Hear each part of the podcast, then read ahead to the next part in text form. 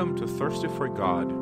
The purpose of this podcast is to provide experiences that can help everyone who wants to be drawn closer to God. Psalm 42, verses 1 and 2 reads, As the deer pants for the water brooks, so my soul pants for you, God. My soul thirsts for God, for the living God. So, if you want to become more aware of God's presence in your life, listen to and reflect on God's Word, and grow in your relationship with God, I hope you will find this podcast helpful. My name is Iram Brolo. I am the worship and music pastor at Shades Crest Baptist Church in Hoover, Alabama, and I will be your host on this journey. I want you to know that my intent here is not to preach a sermon or to teach a Bible study. Um, I just want to uh, be here to provide a framework so you have some direction in your quiet time. In this first season of our podcast, we will have the opportunity to walk through the season of Lent together. There will be seven episodes. Each week, a new episode will be available, always designed to help you reflect and pray wherever you might be. If you have that specific place and time for your quiet time, that's great. But if you want to reflect and pray while you are traveling to and from work, study, or whatever, know that this is perfectly fine. So let's get started. This episode is for Ash Wednesday.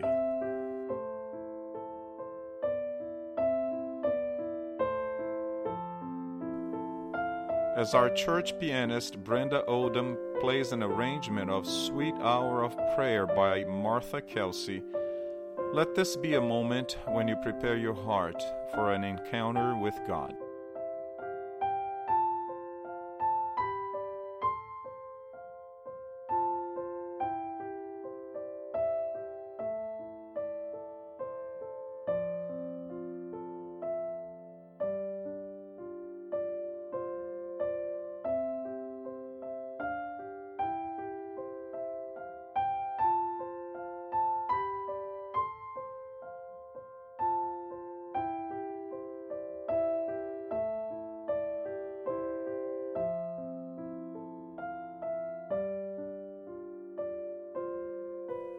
As you begin to pray today, let me encourage you to take this opportunity to become more closely in touch with your longing for God and to seek Him with all your heart.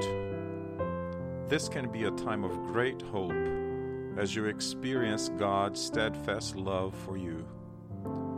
Because of Christ's cross and resurrection, I can tell you that it's possible to have the assurance that there is forgiveness and cleansing for you. Only in Him you will find the power to pass from death unto life in those places where you are in need of resurrection.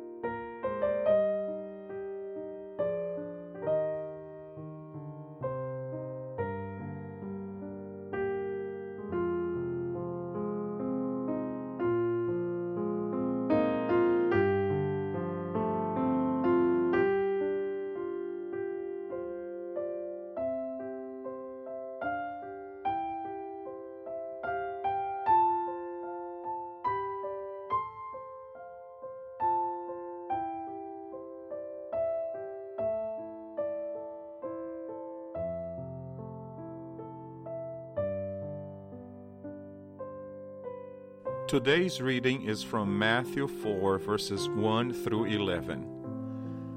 Then Jesus was led by the Spirit into the wilderness to be tempted by the devil.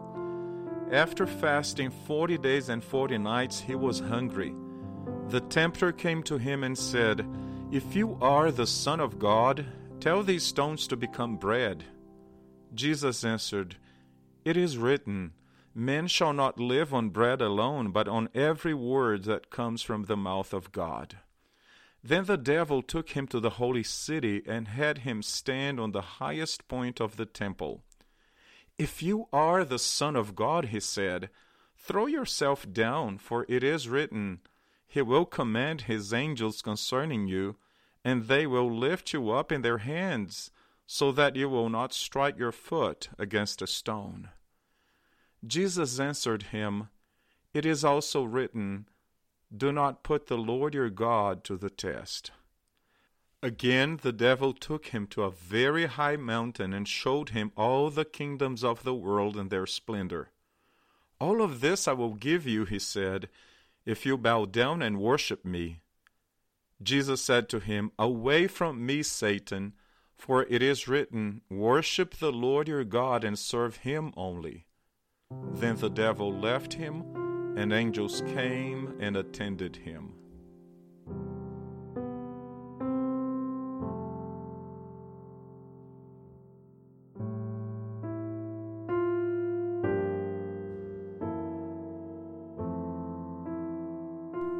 The season of Lent is a time when we remember the 40 days and nights following Christ's baptism when he went to the wilderness. There he fasted, he prayed, and he faced Satan's temptations. It wasn't a moment of punishment, but a moment led by the Holy Spirit as part of the preparation for his earthly ministry. In the desert, he faced some of the deepest temptations of the human experience. And just before that, he also experienced God's public affirmation of his true identity. This is my Son, the Beloved, with whom I am well pleased. Like Jesus, we too are tempted to do the right things in the wrong way or for the wrong reasons. One of the invitations that comes to us in a special way during this season is that of recognizing the wavering impulses and those whispering voices for what they are while depending on the scripture sustained strength to resist them. So many voices fight for our attention. So many temptations endeavor to make us trust in things or persons other than God for our security, affirmation, approval, power, and control. Do I recognize those voices among all the others? What are the things I find hard to resist? How might I overcome these temptations, no matter how big or small, during this time of Lent?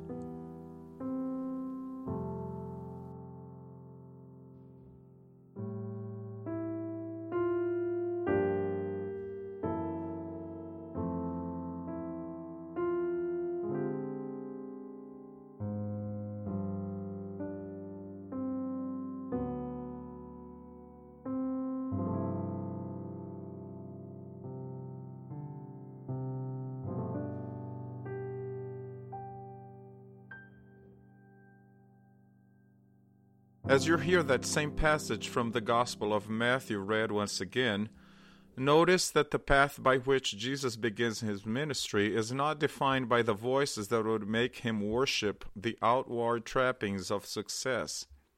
Instead, he seeks the inner authority that comes from worshiping and serving God and God alone. It was a moment of clarity, strengthening, and affirmation. Then Jesus was led by the Spirit into the wilderness to be tempted by the devil.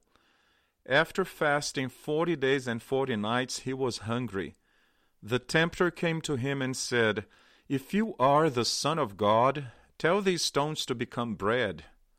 Jesus answered, It is written, Men shall not live on bread alone, but on every word that comes from the mouth of God. Then the devil took him to the holy city and had him stand on the highest point of the temple. If you are the Son of God, he said, throw yourself down, for it is written, He will command His angels concerning you, and they will lift you up in their hands, so that you will not strike your foot against a stone. Jesus answered him, It is also written, do not put the Lord your God to the test.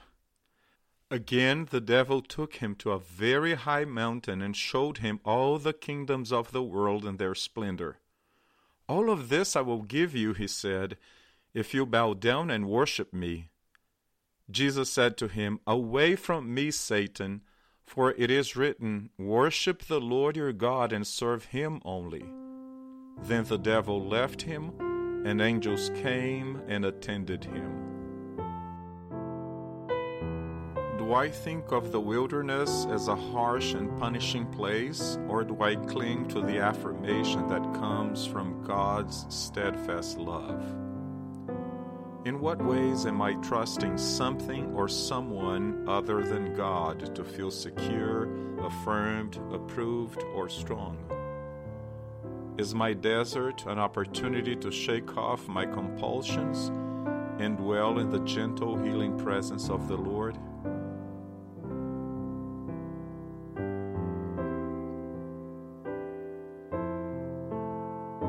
Lord Jesus, as you saw through the temptations and refused them, give us wisdom to recognize the tempter's voice, strength to resist, and disposition to live as your beloved child.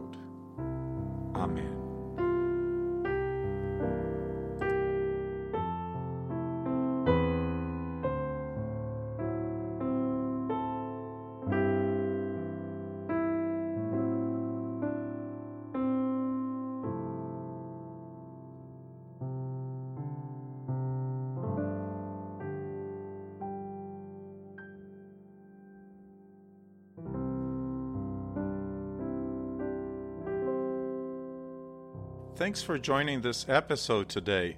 I hope you in the coming days will give attention to some of the thoughts that came to the surface during this time of prayer and reflection. When we open ourselves to notice what God is revealing to us, it's amazing to see what He can do in the deepest parts of our hearts. If you know someone else who might benefit from an experience such as this, I encourage you to share about this podcast and I hope you will come back next week for another episode of Thirsty for God. God bless you.